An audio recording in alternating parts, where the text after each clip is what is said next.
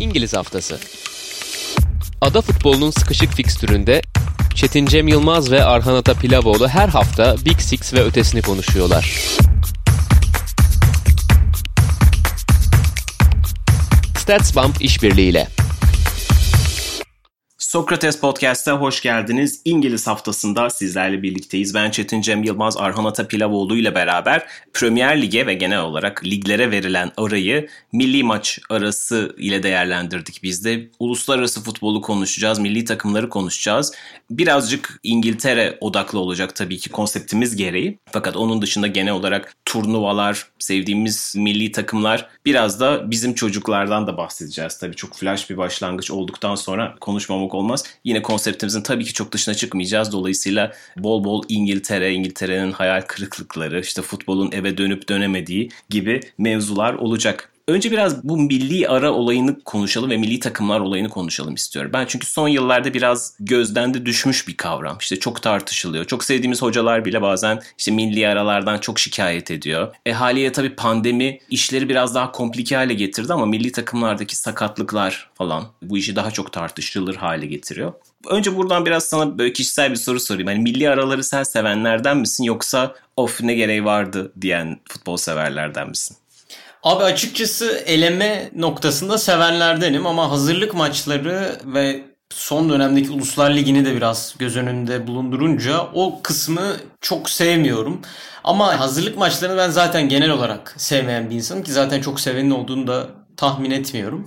Ama eleme noktasında ben bu ya yine mi milli ara görüşünü biraz aslında karikatürize bir noktaya evrildiğini düşünüyorum. Özellikle Twitter'la birlikte ya yine bir milli ara aman lanet olsun milli araya vesaire gibi. Ya sonuçta en sevdiğimiz futbol severlerin en sevdiği turnuvalardan muhtemelen üçlü yapsak Şampiyonlar Ligi, Dünya Kupası ve Avrupa Şampiyonası çıkacaktır diye tahmin ediyorum. O yüzden bu turnuvalara katılmak için de milli maçların oynanması gerekiyor otomatik olarak. Yapacak bir şey yok ve eleme noktasında ben çok da kötü maçlar olduğunu düşünmüyorum. Evet açıp izleme refleksi eğer tuttuğum takımlar ya yani Türkiye yoksa evet yok. Çok fazla bir açayım da izleyeyim demiyorum ama bence o kadar abartıldığı kadar da karikatürize edildiği kadar da kötü maçlar ya da kötü bir ara olmuyor bence. Evet ben de hani milli takımları izlemekten keyif alanlardanım. Yani ben de son dönemdeki işte Twitter dediğin gibi algısı biraz milli arayı değiştirdi. İnsanların takımlarına, kulüp takımlarına olan aidiyetleri arttıkça biraz ulusal takımlara aidiyet azaldı gibi belki. En azından büyük turnuva olmayınca unutuluyor iki senede bir. Büyük turnuvalarda ya da işte önemli flash galibiyetler olduğunda hatırlanıyor da ben hani bunlar olmadığında da bu işi takip etmeyi sevenlerden. Bir de şu anda benim hani 9-5 çalıştığım iş futbol işi değil aslında ama yıllarca spor sektöründe çalıştığım için milli araların orada çalışanlar için böyle hafif bir nefes alma gibi bir şeyi de vardır. Aslında işlevi de vardır. Ben bunun yani futbolcuların da aslında genel olarak sevdiğini tahmin ediyorum. Futbol sektöründeki tam teknik direktörler sakatlıklardan falan şikayet ediyor ama işte işin medyası, oyuncuları falan bence arada bu bir haftalık iki haftalık nefeslenmeden çok şikayetçi değildir diye düşünüyorum. O farklılık benim hoşuma gidiyor. İşte zaten değişik bir ritüel havası var. Avrupa'nın veya dünyanın farklı yerlerinden oyuncular toplanıp kendi ülkeleri için oynuyorlar. Bunu böyle milliyetçilik şeyiyle söylemiyorum ama bir anda mesela şimdi Kanada'da Kanada Bermuda ile oynadı. Ama Alfonso Davies'in şu anda artık Kanada'nın yetiştirdiği en büyük süperstar. Belki de ilk büyük futbol süperstarı olacak. Şimdi Alfonso Davies'in gelip bir yıl aradan sonra Kanada formasını giymesi burada bir heyecan yarattı. Diğer taraftan Atiba ve Larry'nin formları üzerinden Süper Lig de çok yakından takip ediliyor. Dolayısıyla şimdi orada ayrı bir anlatı oluyor. Bir dolu farklı hikaye var. İşte Rangers'ta oynayan Scott Arfield gelecek mi, gelmeyecek mi falan. Her oyuncudan başka bir hikaye geliyor. Bunu bütün milli takımlara uyarlayabiliriz aslında. Her takımın farklı bir hikayesi var. İşte o hani değişik bir şekilde bir mozaik oluşuyor ve bence her milli takımda kendi üzerinden farklı hikayeleri yazıyor. Bütün sene çok fazla zaten kulüp futboluyla yoğruluyoruz. Ligler ve Şampiyonlar Ligi, Avrupa Ligi derken ben bu arada bir iki haftalık nefes almaları fena bulmuyorum. Tabii bir ufak parantez açayım yani. Şimdi pandemi zamanı milli maç arası çok çok akıllıca durmuyor ama yani sonuçta futbol endüstrisi de durmuyor yani. Şimdi onda çok saf, naif yaklaşmanın anlamı yok. Ve işte gelecek sene Katar'da bir Dünya Kupası olacak ve elemelerin bir noktada başlaması gerekiyor. Yani Katar'da Dünya Kupası, Katar'daki şartlar, insan hakları ihlalleri, Katar'da Dünya Kupası'nın Kasım Aralık ayında olması falan filan alt alta yazdığımızda bir dolu tartışılacak mevzu var. Tamam bunun farkındayım. Ama bütün bunları kenarda bıraktığımızda bu elemelerin bir yerde başlaması gerekiyor ve şu anda başlıyor. Dediğim gibi ben de pozitif yaklaşanlardanım bütün bunları söyledikten sonra. Pozitif yaklaştık bir de üzerine Türk milli takımının da harika bir başlangıcı oldu. Yani biraz bizim yapacağımız konuşma genelde turnuvalarda Türkiye yoksa ya da erken elenirse kimi tutarız üzerinden şekillenecekti ama şimdi Türkiye çok iyi bir başlangıç yapmışken biraz kısaca bir bahsetmekte belki fayda var. Uzun zamandır ya aslında bunu da çok söylemek istemiyorum. Uzun zamandır en heyecan veren milli takım demek istemiyorum. Çünkü bir süredir iyi gidiyor. Şenol Güneş yönetiminde gerçekten iyi bir seri yakalamış durumda milli takım. Yani çok sık yakalanmayan bir şekilde üst üste iki tane turnuvaya gitme gibi bir heyecan, bir fırsat yakalanmış durumda.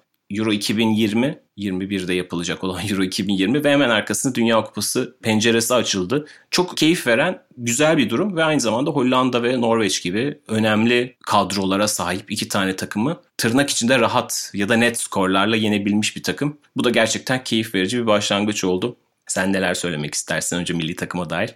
Abi açıkçası çok önemli iki maçtı bence. Çünkü ne yazık ki pandemi nedeniyle çok absürt noktalarda maçlar oynanıyor. 2020 Avrupa Şampiyonası'na gitmeden 2022'nin Dünya Kupası elemelerini oynamak zorunda kalıyor şu an takımlar. Ve bu bence çok etkileyici olabilirdi yaz adına. Tabii ki daha var turnuvaya ve tabii ki turnuva çok daha farklı bir iklim ama özellikle Türkiye gibi çok çabuk dış etkenlerden etkilenen bir takımın, ya bu milli takımın uzun süredir devam eden hikayesi. 2016'da da böyleydi. 2008'de pozitif anlamda böyleydi.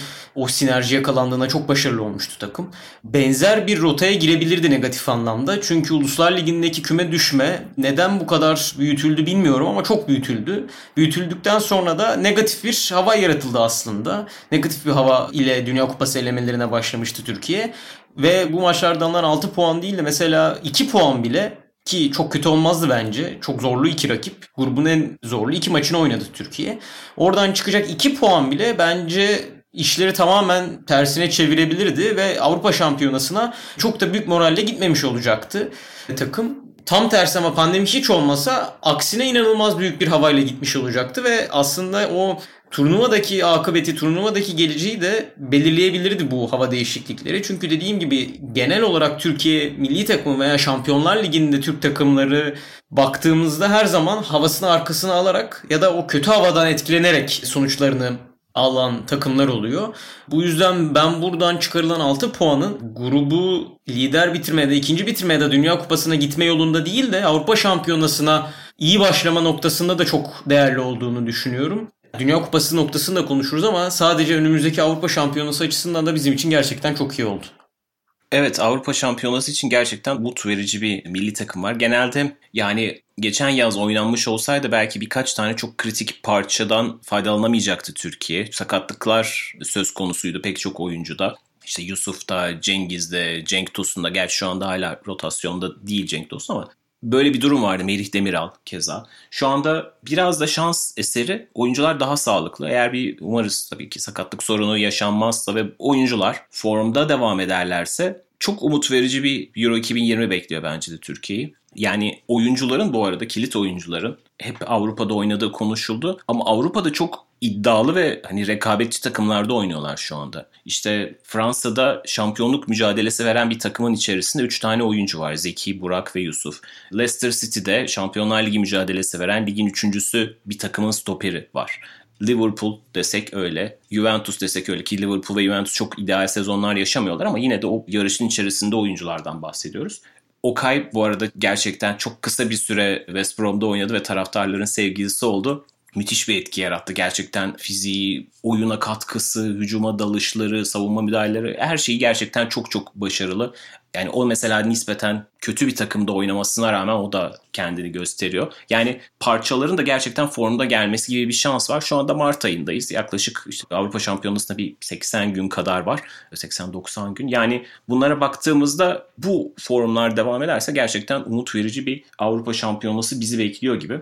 Şimdi milli takımlarda genelde Euro 96'dan beri aslında iyi kötü Türkiye düzenli olarak bu turnuvalara gidiyor. Yani kaçırdığı turnuvalar da oldu. Evet Dünya Kupası pek gidemese de Avrupa Kupalarına son 7'sinin 5'ine katıldı. Dünya Kupası konusunda bir hasret var ama yani genel olarak Türkiye aslında oralarda olabiliyor ama Dünya Kupası'nda olamıyor. İşte olamaması da genelde biz futbol severler için şöyle bir şeyle gelir. Turnuvalarda tuttuğumuz başka takımlar olur genelde. Bunlar turnuvadan turnuvaya da değişebilir. Ama herkesin genel olarak sevdiği bir ekol, bir takımda vardır. Kimisi böyle Brezilya'yı sever ezelden beri. Kimisi Arjantincidir, kimisi Alman futbolunu sever, kimisi İngiliz takımını takip edip hayal kırıklığına uğramayı seçer. Biraz benim gibi işte İtalyan sevenler vardır falan. Bir de hani konjonktürel olarak her turnuvada hafif çıkış yapan, sempatik futbol oynayan takımları sevenler de gelişir falan. Senin böyle bağ kurduğun bir milli takım var mı? Düzenli olarak tuttuğun olabilir ya da bir turnuvada çok beğenip hani o turnuvada peşine takıldığın bir milli takım var mı?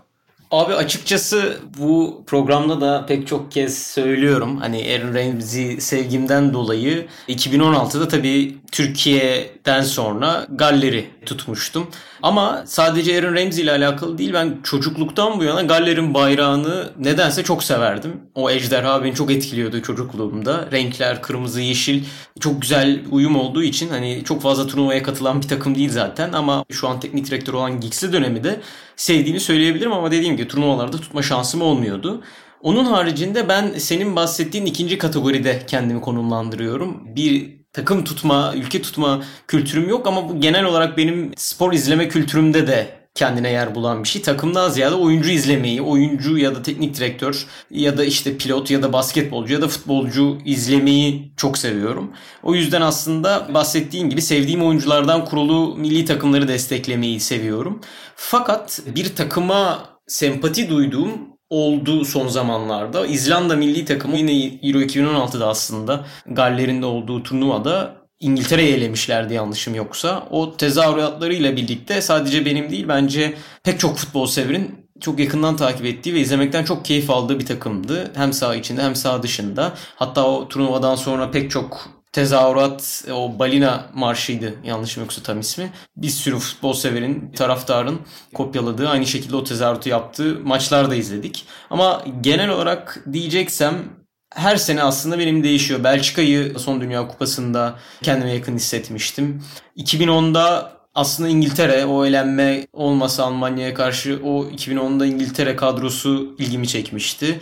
2012'de İtalya kadrosu finalde İspanya'ya yenilen dediğim gibi daha çok böyle turnuvaya yakınlaşırken eğer sevdiğim oyunculardan kurulu bir kadro görürsem onları izlemeyi daha çok tercih ediyorum ama eğer yani Euro 2020'de umarım Türkiye sonuna kadar devam eder. Sonuna kadar tutabiliriz.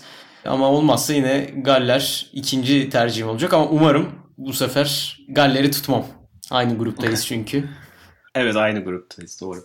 Benim de biraz öyle aslında ama her turnuvada takip ettiğim, sevdiğim birden fazla takım oluyor ama böyle bir 1990'ların ortasında işte Premier Lig'e ilgi duymamla beraber uluslararası turnuvalarda da İngiltere'yi tutmuşluğum var benim en çok. Yani şimdi mesela Fransa 98'i hatırlıyorum. Orada Fransız milli takımını çok ciddi destekliyordum. Yani hatta böyle önce turnuva başlarken arkadaşlarımla iddiaya girmiştim. Fransa kazanacak diye ki Hani o dönem böyle bahis falan yoktu ama olsa nispeten iyi para kazanabilirdim herhalde. Çünkü o turnuvanın favorisi Brezilya'ydı ve çok iyi takımlar da vardı. İşte Hollanda, Bergkamp'ın Arjantin'e attığı unutulmaz golle ikonikleşen bir turnuvadır zaten. İşte Arjantin oldukça iyiydi. Bir dolu iyi takım vardı orada.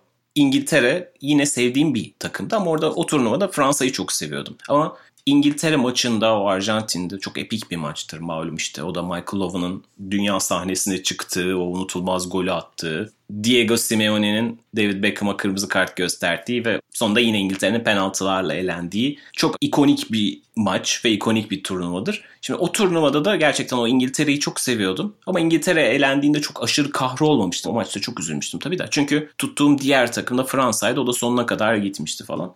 Ama mesela Euro 96 benzer bir şekilde İngiltere'nin çok iyi olduğu, benim de çok takımı sahiplendiğim, keyifle izlediğim ve İngiltere'nin de neredeyse işte 2018 Dünya Kupası'na kadar en iyi performansı çıkarttığı turnuvaydı aslında. Benim de işte genel olarak İngiltere ile bağım o 96-98 civarında oturdu diyebilirim. Euro 96 da İngiltere için aslında çok kritik öneme sahip bir turnuva. Neyse ona birazdan geliriz. Yani İngiltere'nin Football's Coming Home sloganını, şarkısını kullandığı 96 ve yarı finale kadar yürüdüğü, ev sahipliği yaptığı turnuva İngiltere için önemli. Dediğim gibi 96-98 turnuvalarıyla beraber benim İngiltere'ye sevgim oturdu. İşte başka turnuvalar mesela 2002'ye gelindiğinde Türkiye gerçekten işte tarihi bir ilerleme yapmıştı. Türkiye'yi de tabii ki bir yandan tutuyordum. Bir taraftan da İngiltere'nin de ilerlemesini istiyordum bu şekilde turnuvalar oldu. 2004'te benzer bir şekilde İngiltere'yi tutuyordum ama Danimarka çok hoşuma gidiyordu. İşte Gronkaer çok sevdiğim bir oyuncuydu.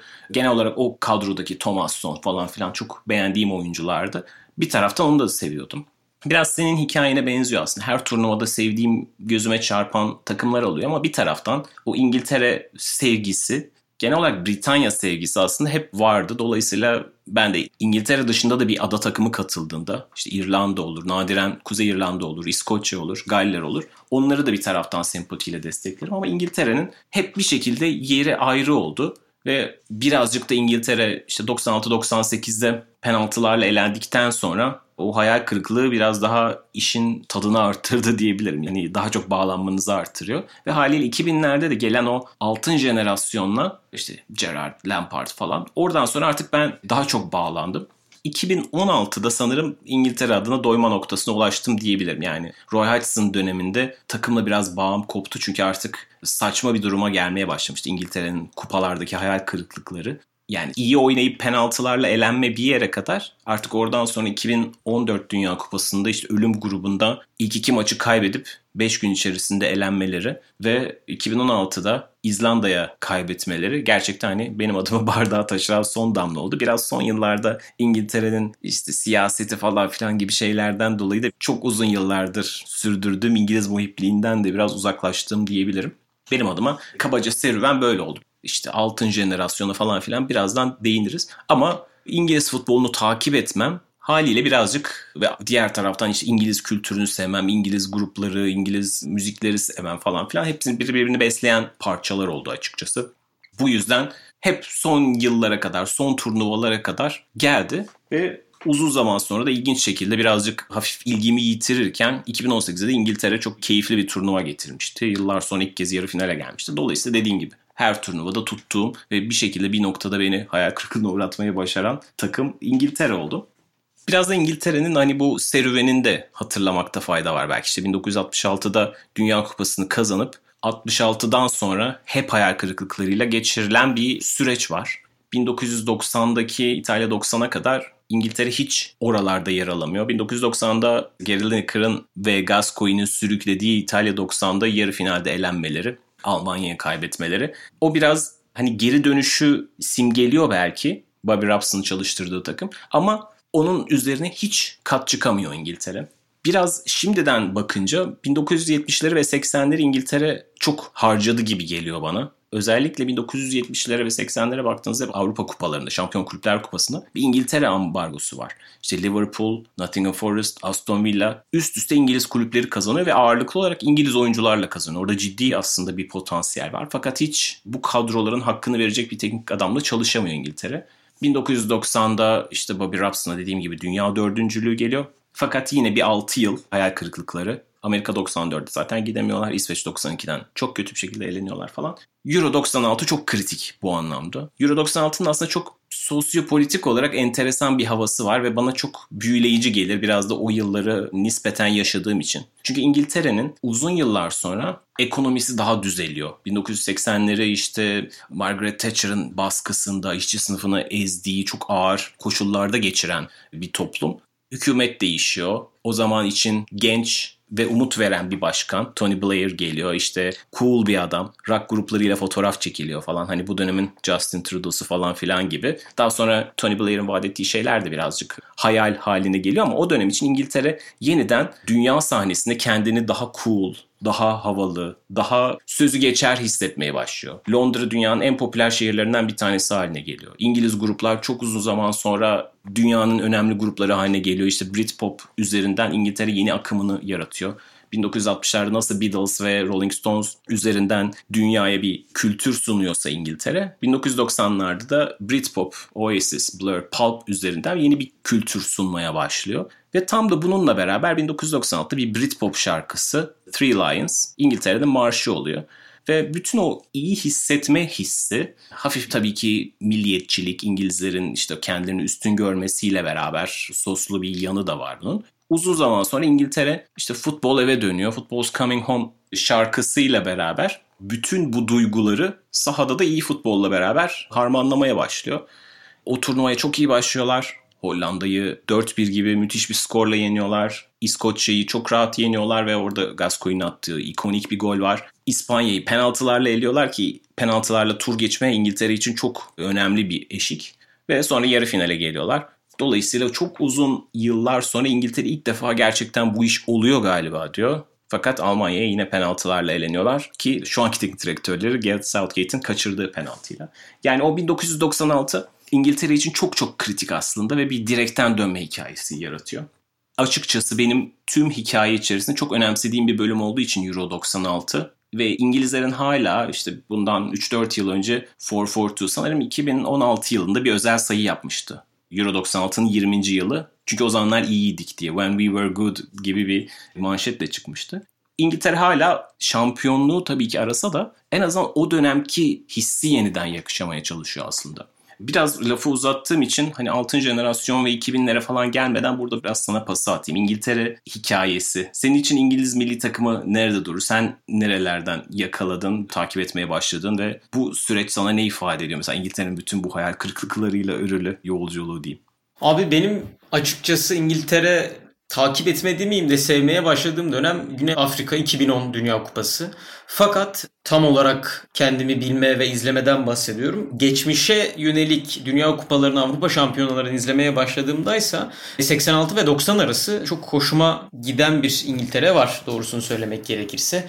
O bahsettiğin gibi Bobby Robson'lı dönem. Lineker'in gol kralı olduğu sanırım 86 idi bu arada tam hatırlayamadım ama 90'da evet, 86'da işte gol kralı oluyordu. Almanya ile olan ve penaltılara kalan o maç o da çok güzel bir maçtı. Ve sonradan izlediğimde özellikle Breme orada benim çok hoşuma giden bir oyuncu olarak gözüme çarpıyordu ama o genel olarak dediğim gibi İngiltere kadrosu da anılarla dolu bir Dünya Kupasıydı bence. Yarı finale kadar çıkmış olmaları, işte Lineker'in o talihsiz İrlanda maçında mıydı? Tam hatırlayamadım maçı ama o talihsiz yaşadığı sahada olay da keza 90'da.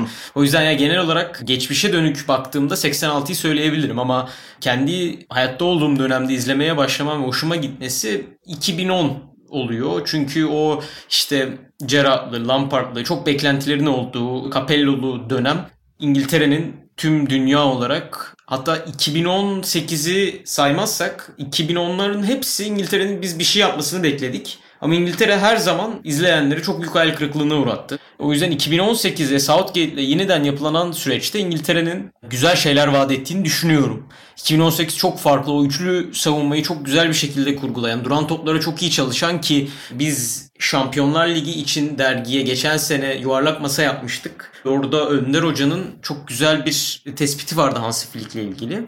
2014'te Almanya Dünya Kupası'nı kazandığında Hansi Flick'in çok büyük katkıları olduğunu söylüyordu. Çünkü duran toplara çok iyi çalıştırdığını takımın bütün duran top organizasyonlarından, setlerden, kornerlerden hepsinde Hansi Flick'in imzasının olduğunu ve bunu Bayern Münih'te de tek maçlı sistemde o zaman final 8 vardı. Onu ona taşıyabileceğini öngörmüştü. İngiltere'nin de mesela 2018'e baktığımızda drone toplarda etkili olduğu hem free kicklerden, Trippier'la hem kornerlerden pek çok an hatırlıyoruz. Ve üçlü savunma farklı bir şeyleri denemesiyle Southgate'in beni en çok heyecanlandıran takımlardan birisi olmuştu Belçika ile birlikte ki zaten üçüncülük maçında Belçika ile oynamışlardı. Belçika olmasa İngiltere bence potansiyelin net bir şekilde üstüne çıkmıştı o turnuvada. Şimdi Euro 2020 içinde enteresan bir kadroya sahipler. Hücum gücü ya zaten Harry Kane ve Raheem Sterling Premier Lig'in en güçlü en kuvvetli oyuncuları arasında yer alıyor. Yani her takıma koyabileceğiniz oyuncular. Ama bakıyoruz bekler inanılmaz bir bek genişliği. Van Bissaka mesela kadroda yok. Trent mesela bu maçların oynandığı dönemdeki kadroda yok ve hani olmayan isimler direkt şu an Avrupa Şampiyonası'na herhangi bir takıma koyun. Muhtemelen direkt ilk 11 oynatacağınız isimler. Ona rağmen mesela sol bekte de Luke Shaw bu sene çok iyi bir sezon geçiriyor.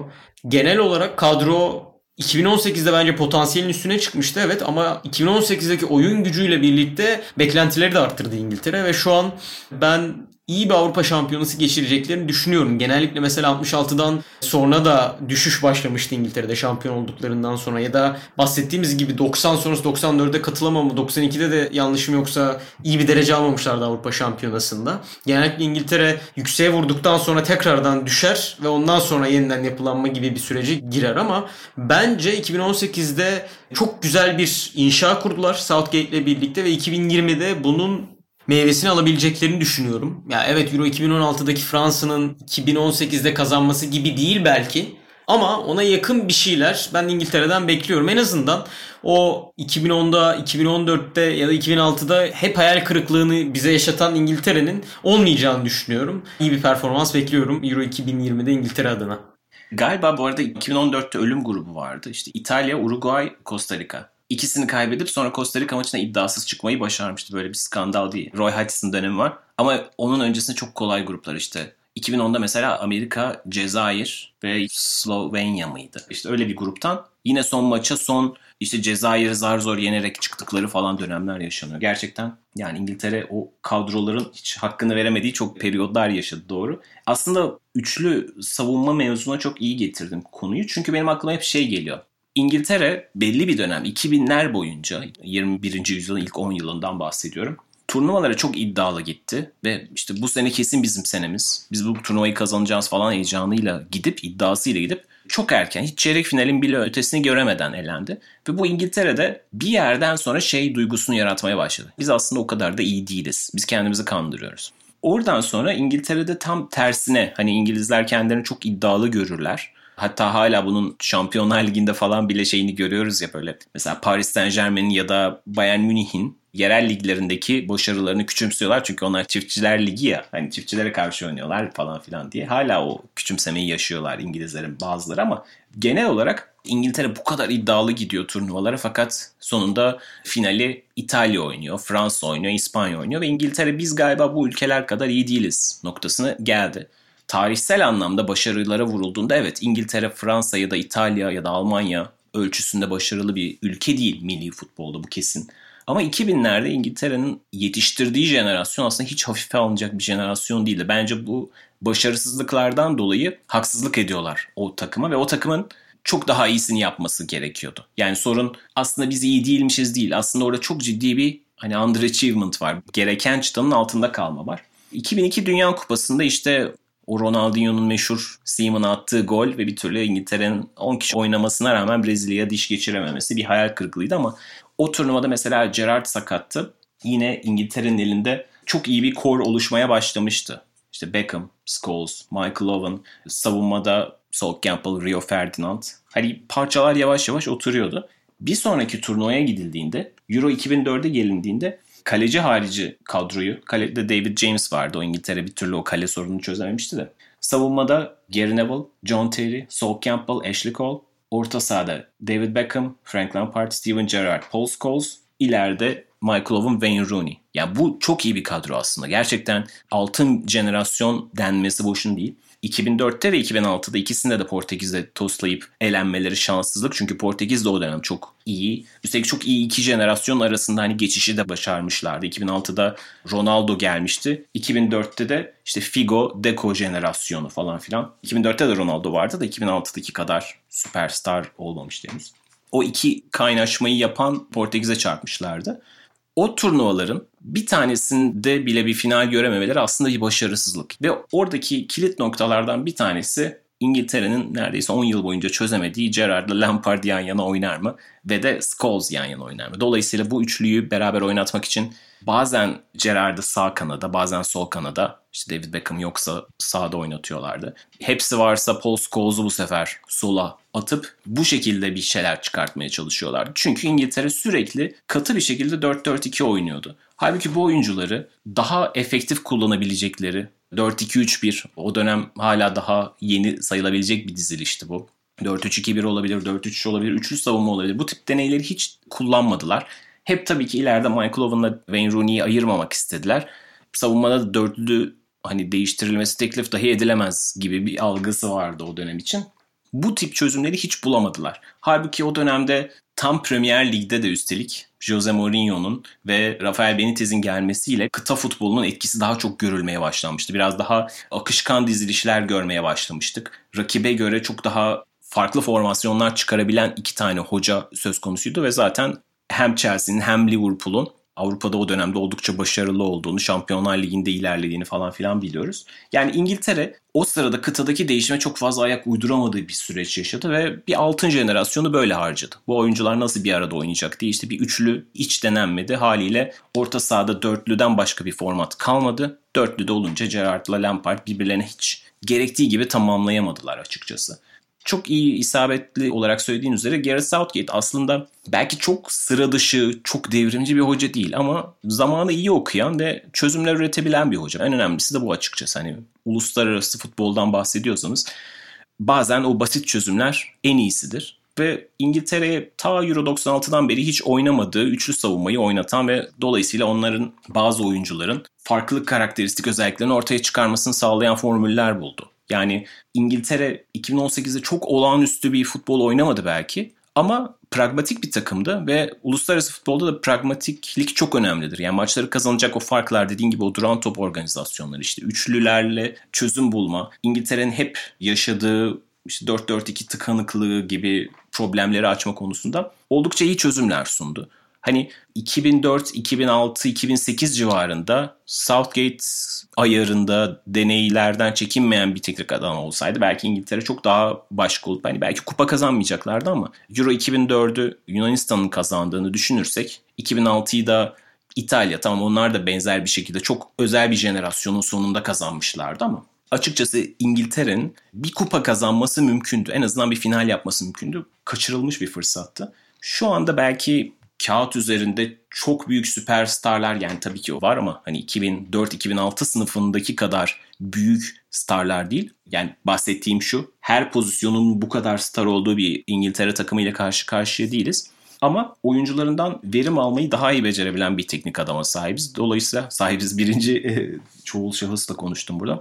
Dolayısıyla İngiltere adına umut verici bir dönem var gibi geliyor bana da şu anki İngiltere takımını biraz daha konuşabiliriz aslında. Çünkü bahsettiğimiz üzere çok formda bazı oyuncular var, çıkışta bazı oyuncular var. Bir yandan da çok fazla mesela birkaç sene önce hiç tahmin etmeyeceğimiz oyunculardan da verim alıyor. Yani şimdi yayında önce seninle konuşuyorduk. Arnavutluk maçına Declan Rice, Calvin Phillips, Mason Mount üçlüsü çıktı orta sahada. Bu üçlüyü iki sene önce kimse tahmin bile edemezdi. Hadi Declan Rice biraz daha gelişi beklenen bir oyuncuydu. Hangi milli takımı seçeceği falan filan tartışması da vardı ama gerçekten ortada olan oyuncular değildi. Dolayısıyla havuzunu iyi kullandığını düşünebiliriz. Yani o anlamda göze çarpıyor. Gareth Southgate gerçekten hani oyuncu havuzu ki pek çok pozisyonda birbirini destekleyen de çok fazla oyuncu var. Mesela sağ bek pozisyonunda o kadar büyük bir savaş var ki Kieran Trippier var, Kyle Walker var, Reece James var. Trent Alexander-Arnold kadroya alınmadı. Yani 4 sağ bekinde bu kadar üst düzey olduğu başka bir takımda azdır yani.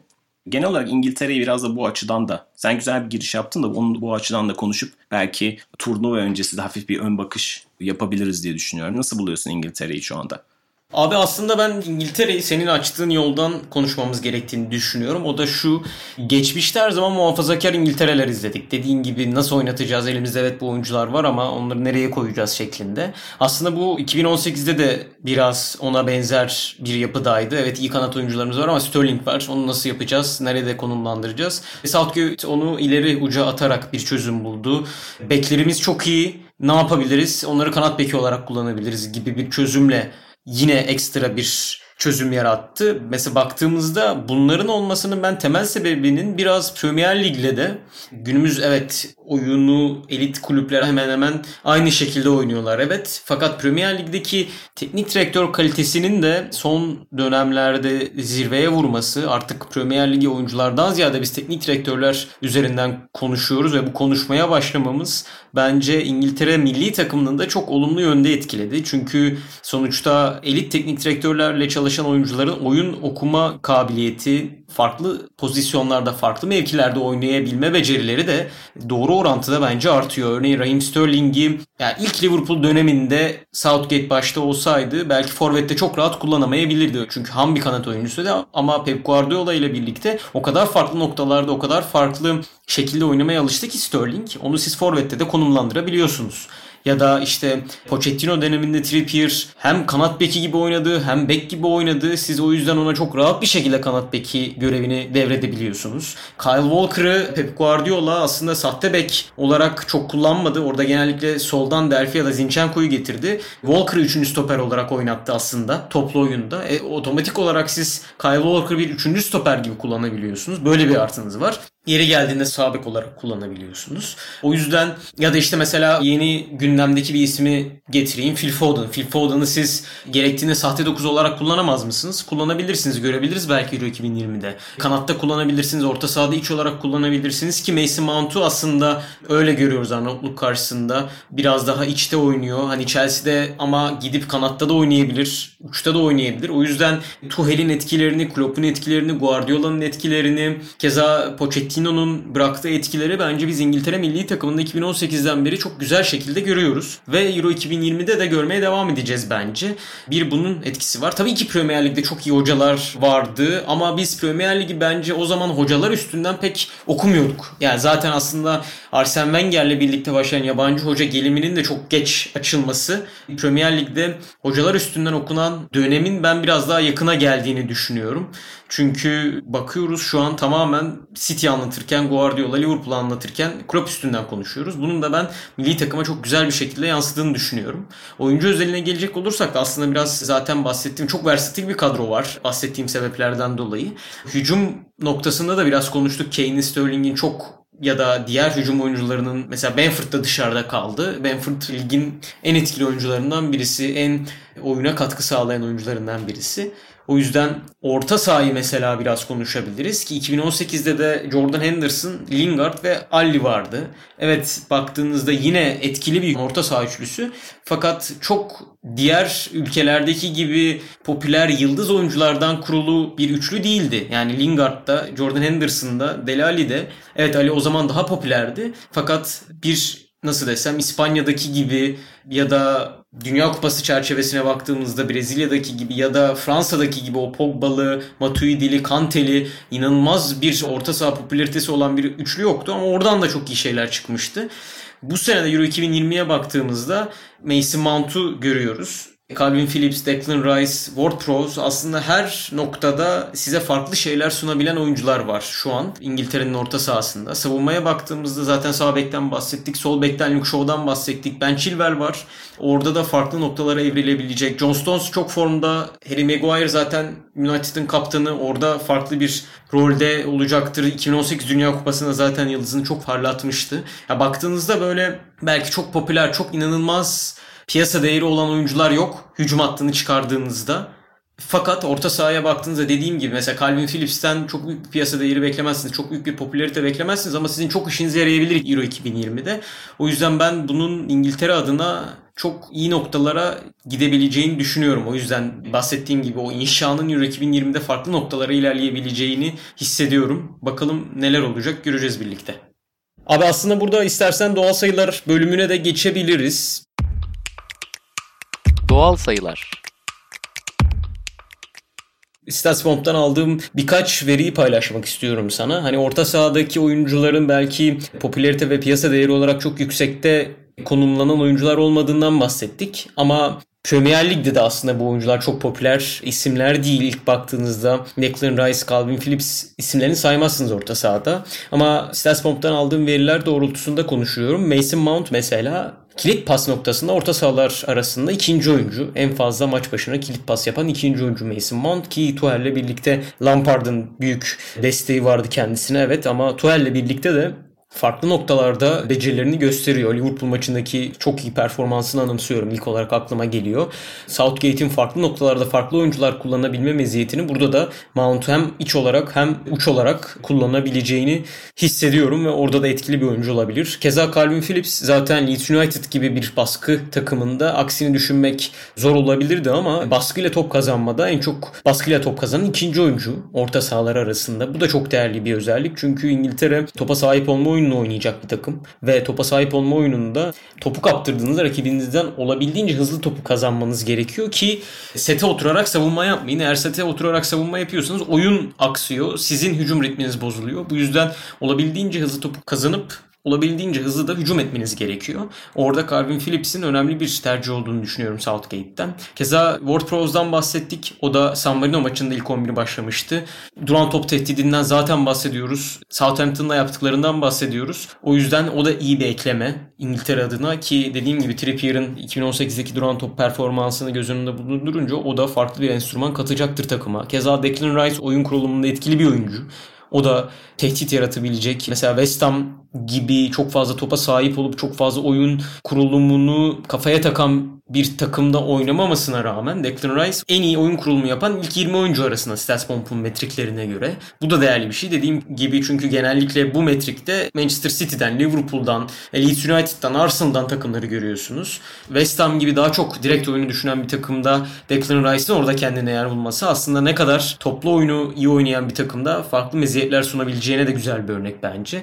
E, sağ beklerden bahsettik. Biraz da sol beklerden bahsedebiliriz. Luke Shaw bu sene gerçekten en iyi performanslarından birisini Manchester United'a neden transfer edildiğini gösteren performanslardan birisini gösteriyor.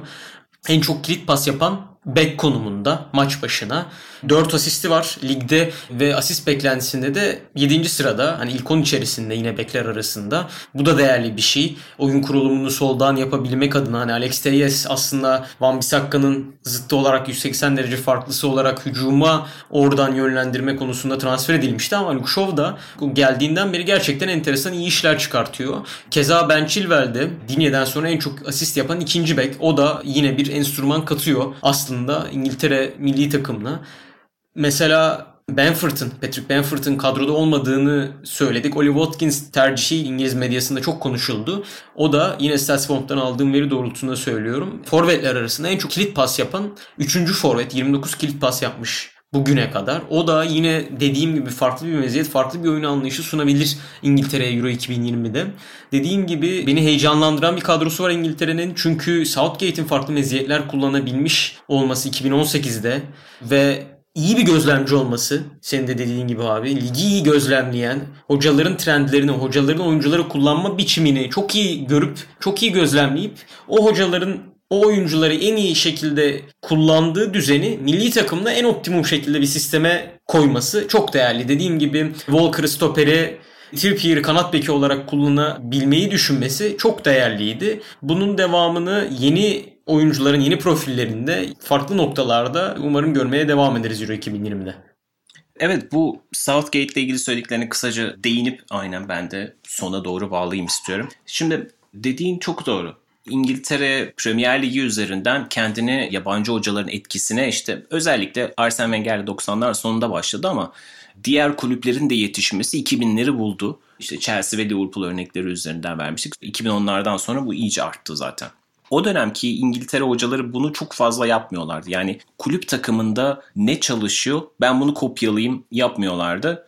En iyi 11 İngiliz oyuncuyu nasıl kullanabilirim diye bakıyordu. Gary Southgate biraz daha ligde işleyen formülleri tırnak içinde kopyalamaktan çekinmiyor. Bu bence çok değerli ve hani pragmatik mantıklı bir şey. Yani şu anda dediğin gibi ligin en formda sol beklerinden bir tanesi. İngilizler arasındaki en formdası hatta. Luke Shaw. Luke Shaw'la Harry Maguire arasındaki bağ kullanmaktan çekinmiyor mesela. Dolayısıyla tam ters tarafta da yine Manchester City üzerinden gidersek Kyle Walker gerçi bazen formasını kaptırsa da Kyle Walker ve John Stones arasında bir bağ var. Şimdi bu ikilileri beraber kullanmak aslında çok akıllıca, güzel bir fikir. Arnavutluk maçında Phil Foden, Sterling'in beraber oynaması. Mesela Sterling geçen turnuvada İngiltere'nin en iyilerinden bir tanesi değildi. Çünkü o 3-5-2, 3-1-4-2 formasyonunda ileri uçta biraz kaybolmuştu. Çok alışık olduğu bir rol değildi. Fakat üçlünün kanadında oynamak onun aslında daha iyi bildiği bir yol ve gayet iyi iki tane performans çıkarttı son iki maçta. Gerçi bir tanesi San Marino ama olsun. Önemli olan oyuncuların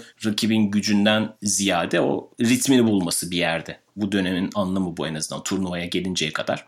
Belki ilerleyen dönemlerde işte Jadon Sancho dönerse Jude Bellingham, Jadon Sancho birisi orta saha birisi belki ortanın solu ya da belki ilerinin solunda kullanacak ama bu tip birbirlerini daha iyi tanıyan oyunculardan faydalanmak, oyuncuların kendilerini kulüplerinde iyi hissettiği pozisyonlardan faydalanmak çok daha akıl kârı gibi görünüyor ve bunu iyi yapabilen bir teknik adam. Bu anlamda ben de İngiltere'yi enteresan buluyorum. Yani her oyuncunun evet Harry Kane, Jadon Sancho, Raheem Sterling gibi gerçekten çok özel yıldızlar var. Ama bir taraftan da çok süperstar olarak görmediğimiz işte iyi işler yapan, şüphesiz heyecan verici özellikleri olan Mason Mount mesela ama bir süperstar değil henüz. Ya da işte bunu Declan Rice için söyleyebiliriz. Ya da işte belki Harry Kane'den formayı alamayacak ama kadroda bulunması gerekli olan Dominic Calvert-Lewin var. Böyle isimleri de kullanabiliyor olması bence değerli. İngiltere'den enteresan şeyler görebiliriz diye düşünüyorum ben de Euro 2020'de, 21'de yapılacak olan turnuvada. Günlerin köpüğü Günlerin köpüğünde de biraz bundan bahsetmek istiyorum aslında ben. Yani bundan değil ama İngiltere üzerinden. İngiltere'nin San Marino'yu 5-0 yendiği maçta Gary Lineker bir tweet attı maç sırasında zaten homurdanıyordu. Ya o kadar basit bir maç ki hani hiç bu düzeyin maçı değil. Bu maç niye oynanıyor ki falan diye birkaç tweet atmıştı. Sonra bir tane daha tweet patlattı ve Twitter'da o günün en çok tartışılan mevzularından bir tanesi oldu. Dedi ki artık bazı takımların bu seviyede oynaması için bazı önelemeler oynaması gerekiyor. San Marino İngiltere ile oynamaması gerekiyor dedi kısaca. San Marino tabii ki çok uzun uzadıya anlatmamıza gerek yok. Avrupa'nın çok uzun yıllardır en zayıf takımı. San Marino örneği için biraz evet dedirtebilir. Ama ben bunun çok yanlış olduğunu düşünüyorum. Çünkü UEFA konfederasyonunda çok çok az böyle takım kaldı aslında. Konfederasyonun en zayıf görünen takımları çok kısa süre içerisinde çok ilginç sıçramalar yapabildi. Bunlardan bir tanesi İzlanda. Yaklaşık 2014 öncesinde hani böyle dünya 150.liğinden falan Dünya Kupası'na katılabilen bir takım haline geldiler. Lüksemburg her zaman çok rahat yenilen bir takım gibi görünürdü. Bu hafta sonu İrlanda'yı yendi. Bu hikaye genel olarak kendi özelinde evet işte Uluslar Ligi ile bunu biraz daha UEFA dengelemeye çalışıyor. İyiler kendi arasında oynasın, daha zayıflar kendi arasında oynasın falan diye. Ama bütün kapıları kapattığımızda işte San Marino'nun İngiltere ile oynamasını da kapattığımızda bu işin iyice tadı tuzu azalacak ve her yerde işte Şampiyonlar Ligi'ne de artık şampiyonlar direkt katılamıyor. Ülke şampiyonlarından bahsediyorum. Ve yine büyük ülkelerin kendi aralarında oynadığı bir organizasyon oldu. Yavaş yavaş bunu ulusal futbola da uyarlama çabasının bir devamı gibi gördüm ve çok hoşuma gitmedi. Katılanlar da vardı ama ağırlıklı olarak da genelde karşı çıkanlar çoğunluktaydı de enteresan olan işte Lineker'ın bundan şikayet ettikten iki gün sonra bu sefer İrlanda'nın Lüksemburg'a yenilmesi oldu. Gerçekten bu da mesela enteresandı. Çünkü evet San Marino her zaman bu sonuçları alamıyor ama nadiren de olsa sonuçlar da alabilen bir takım. Ama San Marino dışındaki bazı tırnak içinde küçük takımlarında şok sonuçlar alabildiğini de görüyoruz. Gürcistan İspanya'yı elinden kaçırdı. 90 artı 2'de çok tarihi bir sonucun eşiğinden döndüler mesela. 1-0 öne geçmişlerdi. Sonra 1-1'e geldi. Sonra da 2-1 bitti maç. Yani bu da olabiliyor. İşte Ermenistan İzlanda'yı yendi. Bir dolu enteresan sonuç alınabiliyor bu düzeyde. Ve bu kapının kapatılması bana çok haksızca geliyor. Fakat günümüzde dediğim gibi Şampiyonlar Ligi örneğinde verdiğim gibi bu işleri o kadar elitleştirme haline getirdiler ki bu kapı böyle bir yere giderse de şaşırmayacağım diye düşünüyorum açıkçası. Aslında abi ölüm grubuydu 2014.